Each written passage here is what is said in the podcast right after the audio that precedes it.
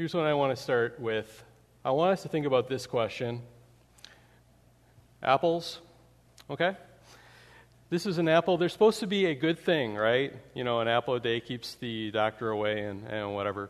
But, uh, you, but if you read the Bible and you read the first few chapters of Genesis and you get to Genesis chapter 3, and we see that Adam and Eve, they end up uh, eating some fruit. Maybe it was an apple, maybe it isn't. It doesn't actually say what it is.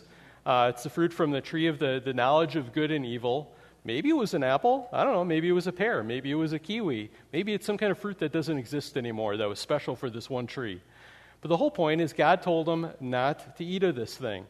And he gave, put them in the Garden of Eden, and they had all these different trees, and there was the tree of life, and they would continue to have eternal life you know, from this.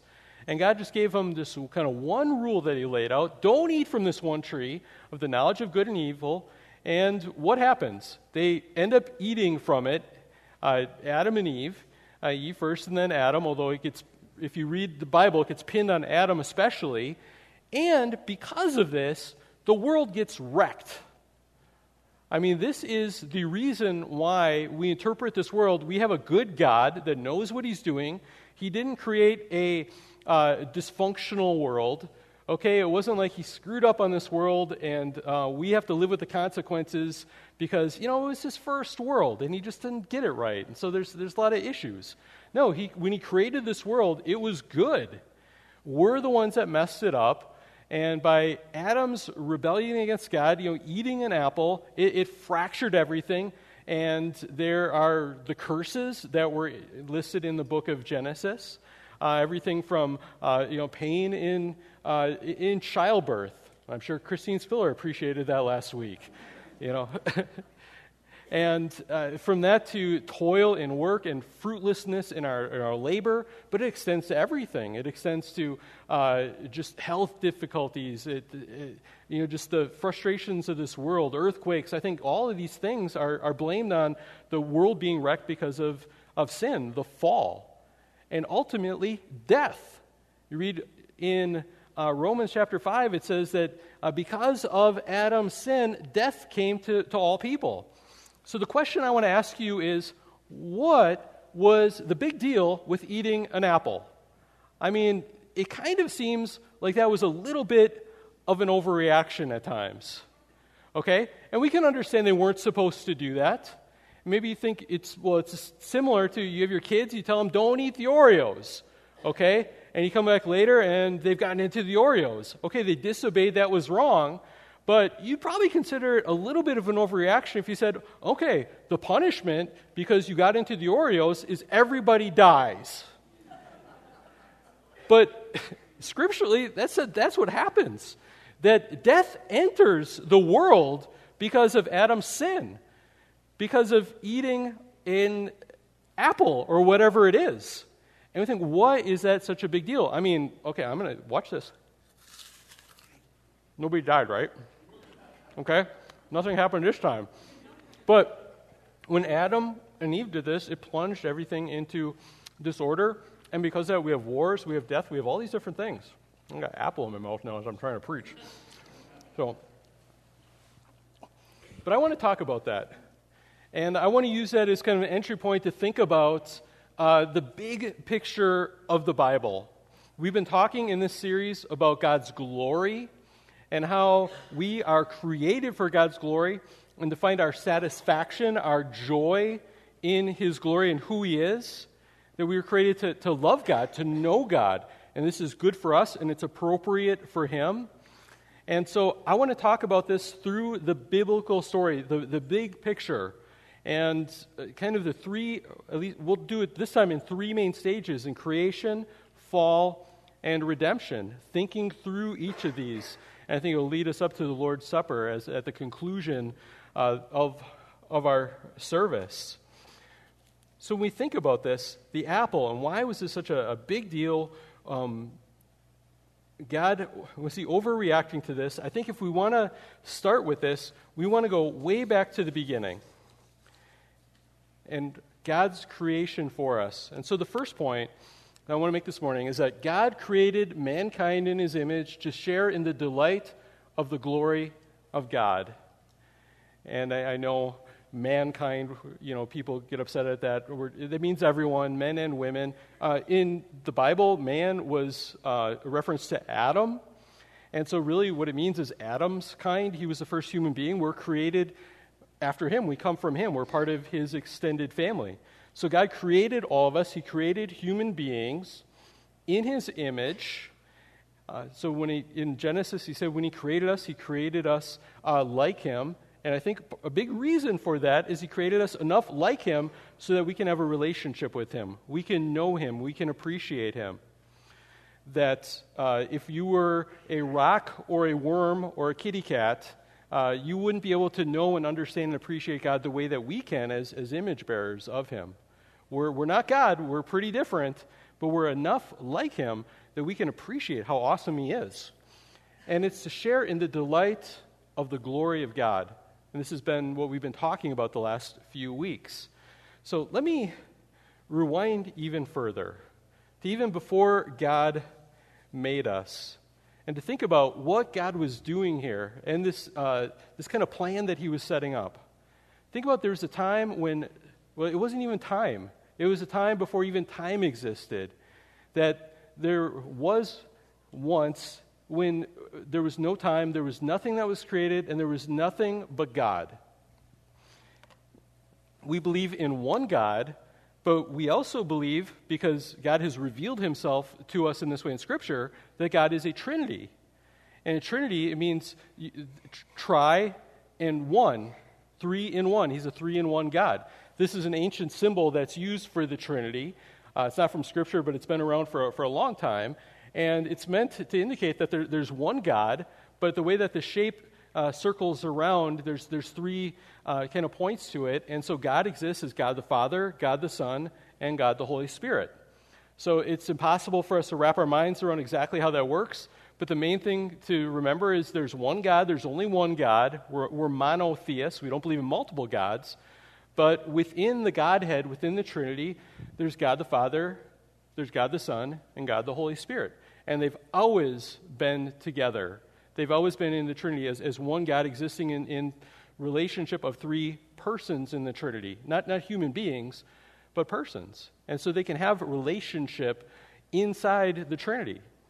This means that even before God created the world, that there was love. God is love.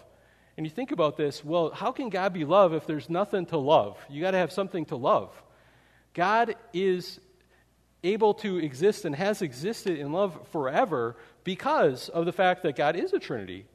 And because within the one Godhead, the members of the Trinity know and love each other.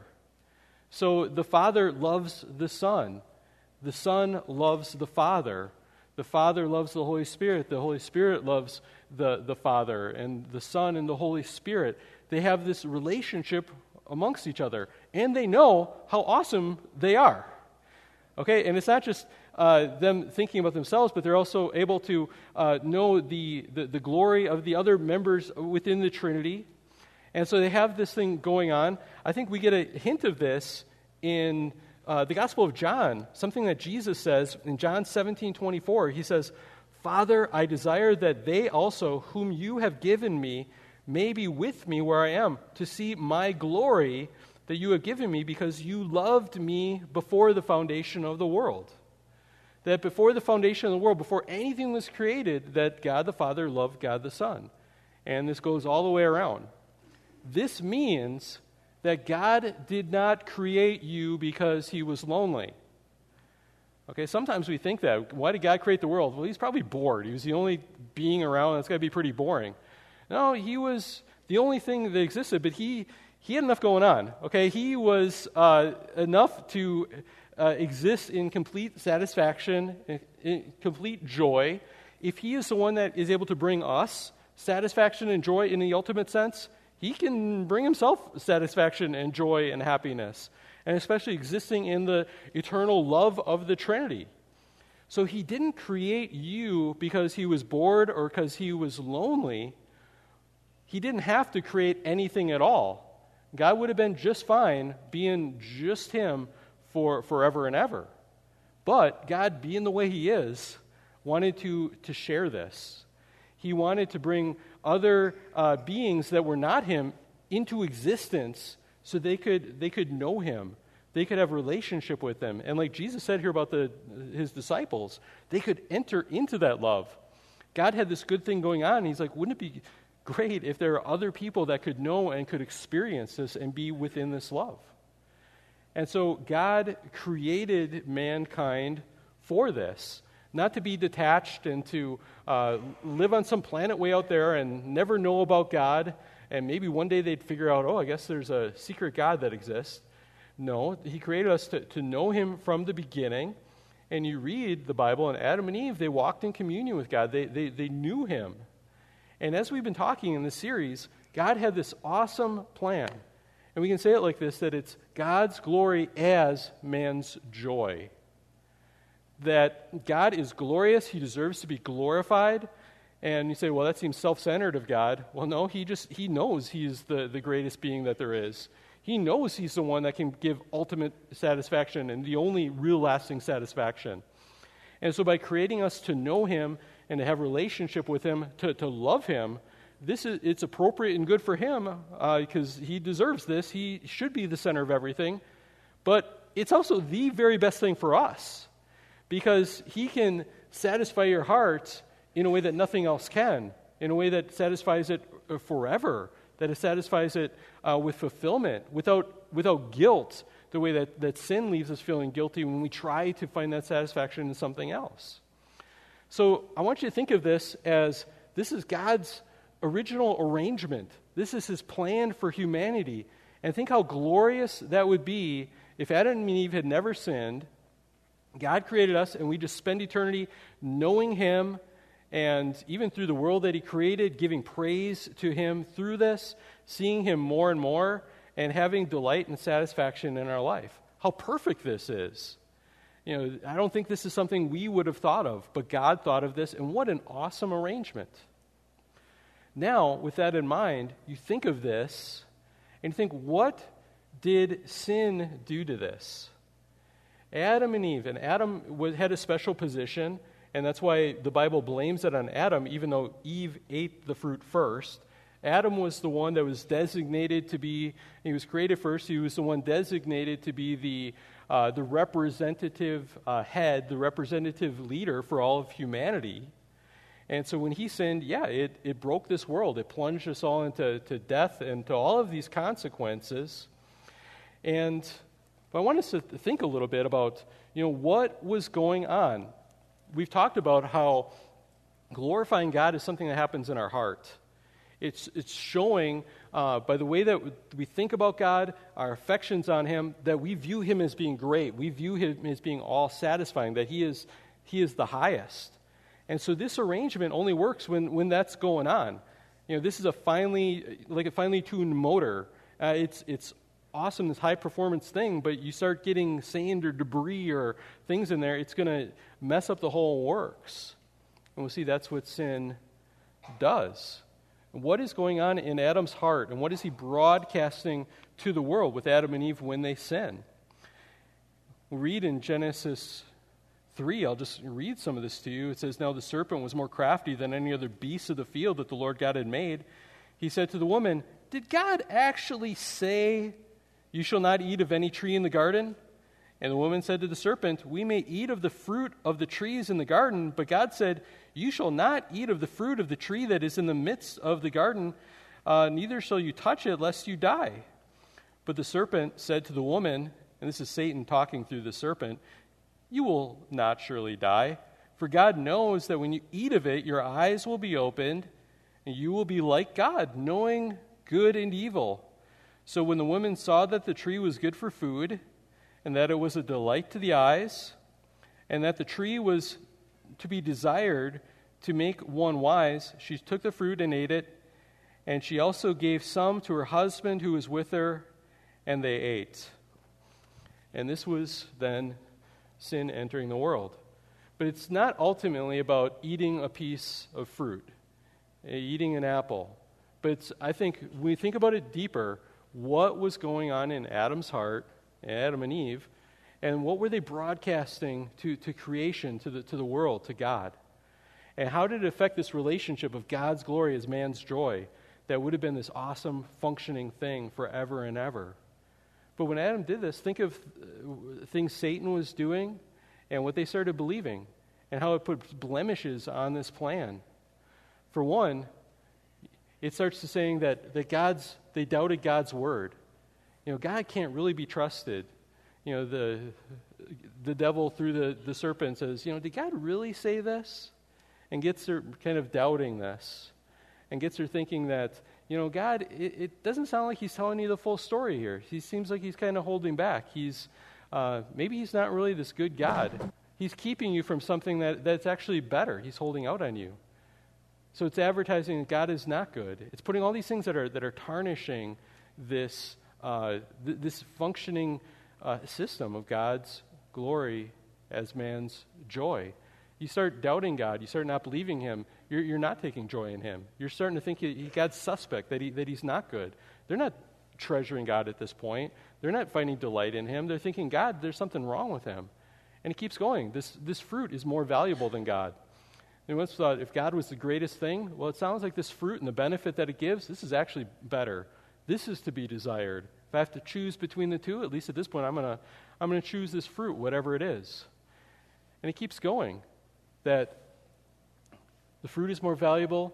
They deny God's love. I don't think he really loves me the way that thought he did. I used to take glory in God's love, but he's holding out on me. He's not as good. He doesn't have the authority. He doesn't have the lordship.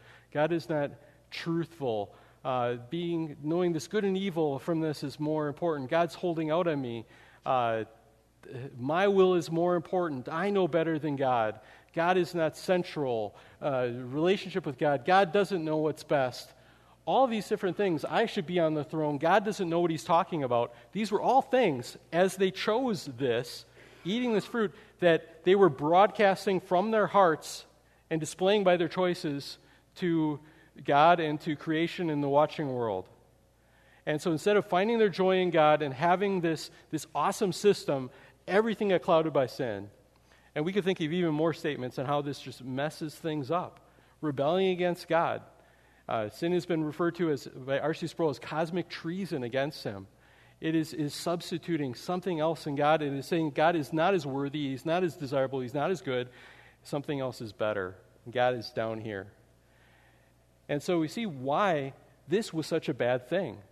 This wrecks this whole you know, beautiful mechanism of creation of God's glory as man's joy. And you put sin into that engine, and it's going to seize that up instantly. And so when they did, the world got broke. And we got separated from God. And we got separated from, from the love of God and, and the joy of God as sin infected our hearts and as the consequences of this spread to this world. So that's the first stage here. We have, we have creation. We're created for the glory of God. And we see here that sin has, has entered the world now. This is what's referred to as the fall. And I want to talk about this a little bit. Sin wrecks God's glory as man's joy. And you know what? Every time that we sin as well, we're doing the same thing. We are adding to this dysfunction of what God had created to be this beautiful, good arrangement. And we're keeping it from working the way it should for God's glory and for our joy and for the joy of, of our neighbors and our kids and everyone around us. Whenever we broadcast to the world that God is not all that great, He is not all that satisfying. My second point is that all sin is a worship disorder. Sometimes we think of sin as just acts that you do or maybe things that you don't do. It's a bunch of rule breaking. But let's think of sin as, as a worship disorder. We are all created to worship. And guess what people do? Even if they don't come to church on a Sunday morning, they're going to be worshiping something. There's going to be something that is the ultimate in their life, something that is at the, you know, the, the totem pole of their priorities and their loves. There's something that's at the top there. And whether, if it's not God, it's going to be you know, their, their sports team. It's going to be, maybe it's a sin that they're after. You know, maybe it's something good. Maybe it's, you know, they love their family or they love, you know, working and maybe that's okay, but maybe they really got that out of place. You're going to have something up there. Maybe it's some cause that they're going for, uh, you know, politics. There, there's, everyone is a worshiper. Everyone has, has loves, and we're seeking after something that's going to give us meaning, that's going to give us purpose. And our problem is not that we have loves, that we have desires, but that it's disordered. We're putting it in the wrong things. We're trying to get satisfaction from the things that, uh, that, that only God can give that type of satisfaction from. So we think of this as a, a worship uh, disorder. It helps us to realize how this connects to this whole theme we've been talking about about desiring the glory of God. That ultimately, if we were created to glorify God, and if we do that with our hearts, by, by loving Him, by being satisfied in Him more than anything else, when we don't do that, I mean, that's, that's sin right there. I want us to think about a passage of Scripture from uh, the book of Jeremiah. This is in Jeremiah chapter 2. This is in the Old Testament. And you see this is where the, the title of the sermon is going to come from.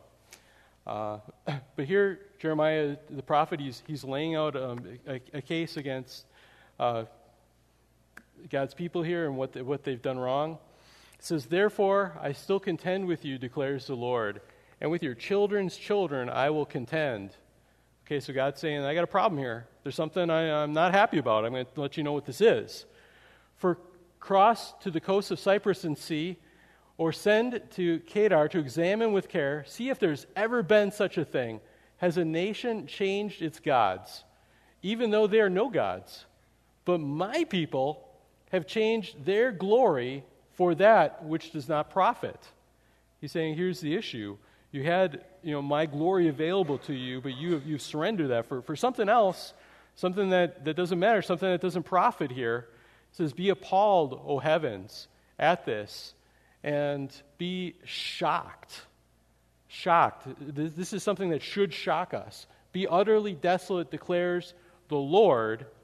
And then verse 13, this is the, the, the key part of this. My people have committed two evils. And you think of all the things that are evil in the world, all the different sins, you know, what's this going to be? You know, we can think of, you know, what are, what are sins that are out there in our society? And you might have your list, oh, it's this thing and this social evil and this and this. But I'm going to tell you what is going to come up here in Jeremiah 2.13. This is more core than kind of any of these things. No matter if it's sin that we have as Christians or we say, oh, that's in the world out there or whatever, this is, this is at the core of what sin really is, and other things flow from this. The first of these two sins he's going to lay out is this they have forsaken me, the fountain of living waters. Saying that God has given himself to people as the, the fountain of living waters. Let's think about this. Uh, don't think of like a fountain in a park, okay? They didn't have back in those days, um, you, know, you know, hydraulics where the, the water's shooting up. Think, they're thinking of like a spring. And if you lived back in those days, you didn't get bottled water out of the refrigerator, okay? Uh, you get to, you know, if you were lucky, the best situation is maybe you had like a cold spring that was somewhere nearby that you could get water from. I mean, there might be a well or something, and that might be fine. Uh, who knows how clean it would be? But if you had a good like spring, um, even now, you know, you buy you know water, and people want to get you know the natural spring water. And the great thing about that, especially if it's a cold spring, it's from underground. It's nice and cool. Uh, you know, most people, if you just you know, just have your water around. Back then, they didn't have refrigerators, so you didn't have a chance of really getting cold water. You know, it's not like you're bringing in ice from the North Pole or something like that. But if you have this cold spring, but also because it goes through the ground, it gets filtered. And so filters out all the contaminants. So if you were fortunate enough to have a nice, like, cold spring of water, man, this was, a, this was an awesome thing. You know, you would want to live near that. You would want to have access to that. What a, what a great thing. So God is saying, I am the spring of, of living water for you. I'm, I'm pure, I am, I'm refreshing, but you have decided you don't want this. You have forsaken me as the, the satisfying spring of living water. It reminds me of something that Jesus uh, says in the book of John. He says to uh, a woman that's by a well, he says, Everyone who drinks of this water will be thirsty again. But whoever drinks of the water that I will give him will never be thirsty again. The water that I will give him will become in him a spring of water welling up to eternal life. And Jesus cre- created us, and Jesus came and died for us so that we can know him and we could have him as the, our spring of living water. But we've forsaken God, and we've decided we want to drink from the toilet instead. We'd rather do that. So we've forsaken God. That's one half of this. And these two sins are kind of the flip side of each other. One is, okay, I don't want you, God, even though you're cool and refreshing and, you know, I was created for you and could have eternal joy, but no thank you. But the other side, sin number two, and have hewed out cisterns for themselves, broken cisterns that can hold no water. Now we have to think about okay, what does this mean? But this is actually a really powerful concept if we understand what this is talking about. I remember when I was a kid, my parents still live in uh, the house in, in Wisconsin I grew up in uh, since I was five. And it's a, a fairly you know, good sized you know, house that's in town. I think it was over 100 years old when we lived there. Remember spending a lot of time in that basement, playing a lot of Super Mario Brothers back in the day as a, as a junior higher. And one time in the basement, and uh, it wasn't a finished basement, had these you know, concrete walls. And dad went downstairs and he had a sledgehammer. And all of a sudden, dad starts just taking the sledgehammer to one of the walls and starts busting it. Concrete and rocks are, are coming out of this. it's like, Dad, what are you doing? Why are you, uh, you sledgehammering the, the wall? And he explained, he said, You know what? I think there's a room behind here.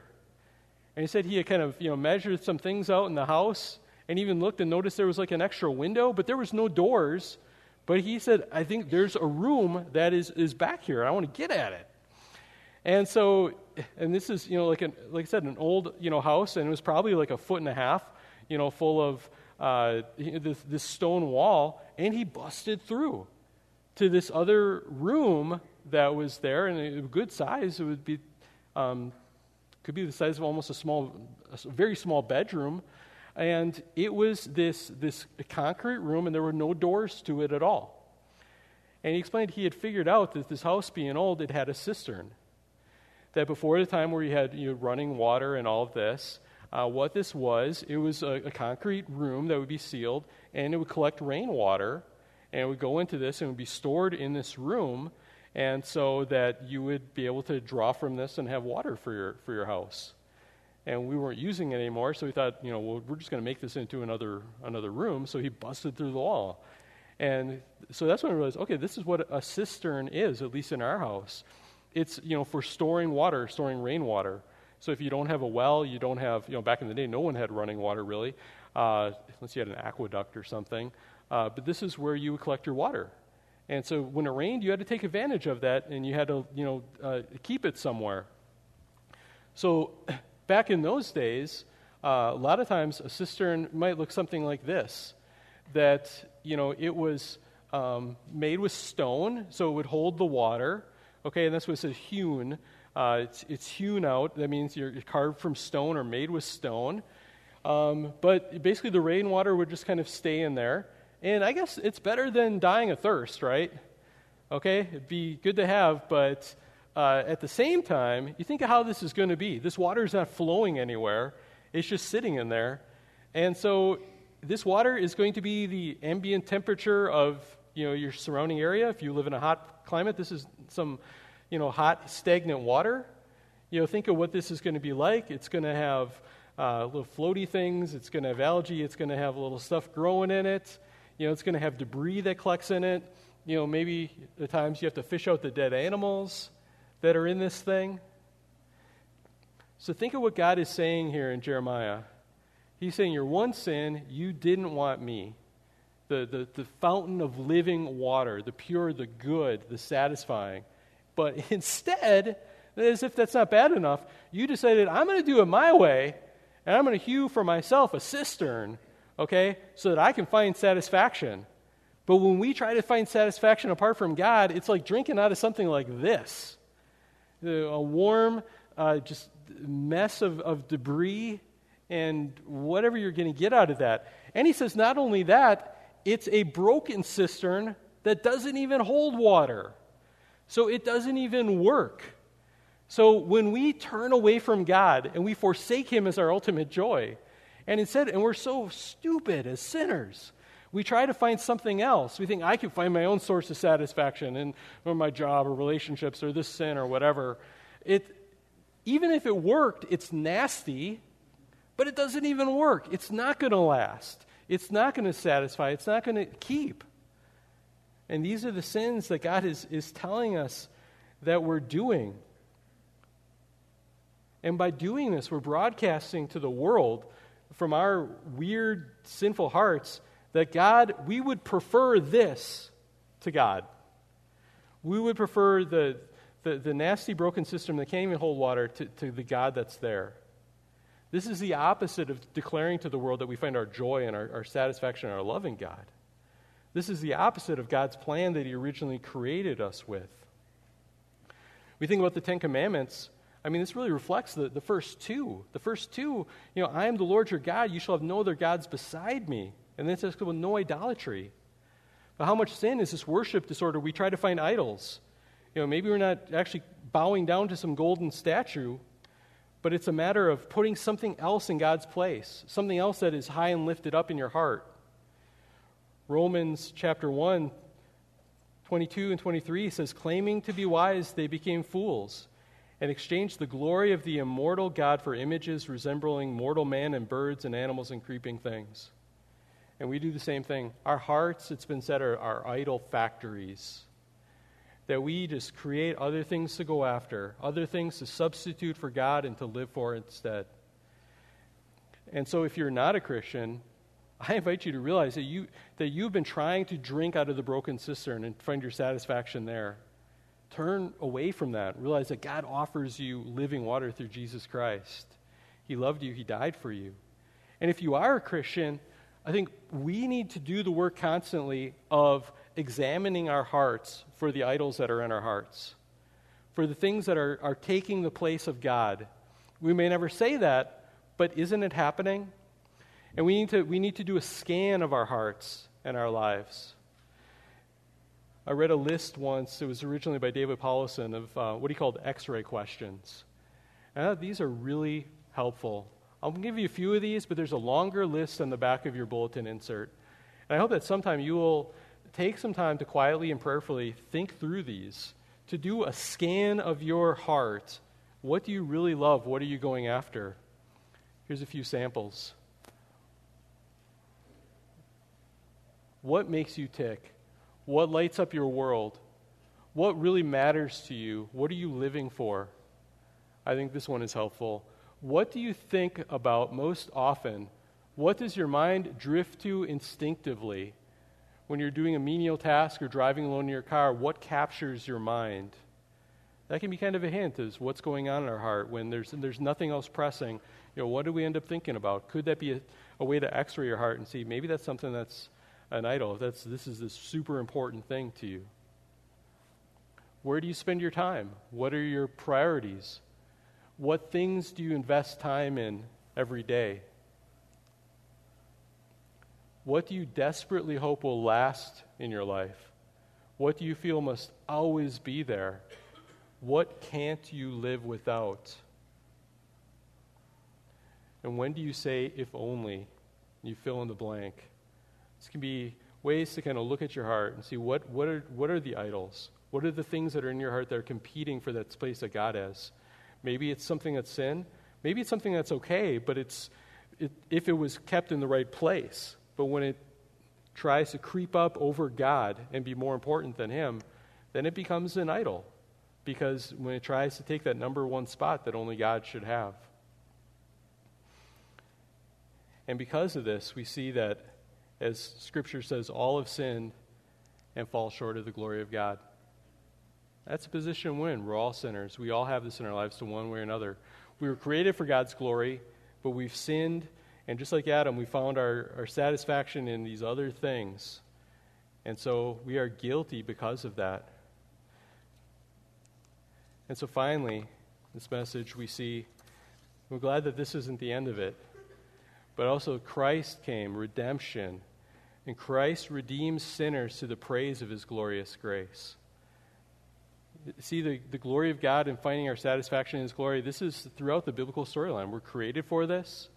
Adam and Eve, you know, their idolatry and our sin is about this worship disorder of finding our gl- glory, our satisfaction in the wrong thing. But also, Christ, by His mercy, He didn't have to, but He did, but He saves us.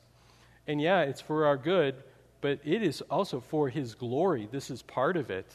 God redeems sinners to the praise of His glorious grace. And I believe I can say that with confidence because it, it uses some of those very words in, in Ephesians chapter 1. It says, In love, he predestined us for adoption to himself as sons through Jesus Christ, according to the purpose of his will, to the praise of his glorious grace, with which he has blessed us in the beloved, in Jesus. In him we have redemption through his blood, the forgiveness of our trespasses, according to the riches of his grace, which he lavished upon us in all wisdom and insight. So, from this, we see you were saved, you know, not just to you know, get you to heaven, okay, or even to, to get you with God forever, but this is also for the praise of His grace. This is for His glorification, which, by the way, is what He deserves and is also the best thing for you. That you would know what He is like, that you would know how you can praise Him, that you can see Him more fully for who He truly is. And we're going to see that the cross, and what Jesus did for us, Him shedding His blood, as it says. And this was what needed to happen for you to be saved. He needed to take your place on the cross. He needed to do what you and I couldn't do. And He gave Himself as a substitute. You don't earn your salvation, it's by grace and received just by believing through faith. He did the work for it by dying in our place. And by doing this, we see how much He loved us.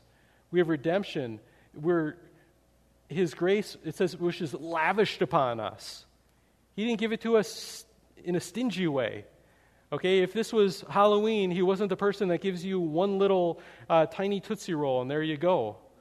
Or uh, this is somebody that is, is filling up your bag and dumping, you know, candy, dumping stuff on you, and you're, you're drowning in this. How much God is giving us in His grace and His love and His mercy to us.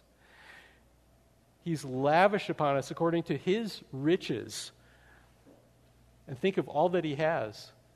He's adopted us as his sons. All of these. This is amazing. This is unbelievable. And this is to show how great he is. He's always been this great. But by him doing this, lets us know how great he is. It says in Romans 5 8, God, some translations say showed, others say demonstrated I like this terminology because it's like God displayed his love. Okay, God was loving, but this is how he makes it known, how he displays it, how he, he puts this on display. He's going to let us see this. God demonstrates his own love for us in this. What is it? Creating the world, doing miracles, helping you, you know, finding a great parking spot, you know, healing somebody, these things. The way that God ultimately and most gloriously shows his love, his heart, who he is is in this that while we were still sinners, Christ died for us. He didn't come to die for perfect people. He didn't come to die for people that already got their act together. He came to die for sinners. That's what we are. And if you're like, well, I'm a sinner, God can't love me. No, He, he does love you. In spite of our rebellion, in spite of who we are. And this shows how great He is. It's not about how great we are, it's how great His love is. And here's the thing to realize Adam and Eve, if they had never sinned, they would have had joy forever in the Lord. They would have known Him, they would have walked with Him. But you know what they would not have known? They wouldn't have known His grace. They wouldn't have known what it's like to be able to say that God came for me. God lived a perfect life for me. That the Son of God, not only that, but He died on the cross for me. You know, the angels that didn't fall, they can see what God did for us they can see it from a distance and it's displayed to them, but they can't know it in our hearts the way that we can know it. And so, because of this, not only is it that um, God created us for joy, and then sin, it's wrecked that we've fallen down. And Christ, He doesn't just bring us back up to the original level. You and I, if you are a believer, will have more joy forever than Adam and Eve would have had if they had never fallen, because we know the love of God in this personal way, the extent that he was willing to go to to demonstrate his love. Christ died for you. It's all about his glory. When we see who he is, he gets the glory, and we get that joy. I hope that you have the joy of knowing Jesus Christ as your Savior, and that's a joy that goes on forever. Let's pray. Lord God, we thank you. We give you praise. We were created for your glory, and we admit that we have sinned. It's not just Adam that did this, but we've done the same thing. We've turned away from you. We've preferred the broken cistern, the nasty water of the broken cistern, to you as the life giving stream, Lord God. We broadcasted to the world that we think that you are worth less than all these other things, when in fact you are worthy of all praise and glory and honor. Lord, we thank you and we praise you so much for Jesus Christ who came, that you came to die on the cross for us, to fix this sin problem, to take away the sin that stood in the way of, of us, to change our hearts, to reorder our love so that, that we would start to, to love you the way that we ought to, in a way that gives you glory and gives us joy. Lord, help us all to scan our hearts for anything that tries to take your place and to trust you and to love you and to see you more and more every day.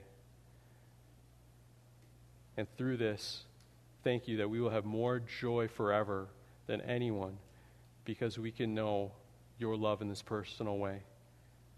Christ died for me. All praise and glory to you. In Jesus' name we pray. Amen.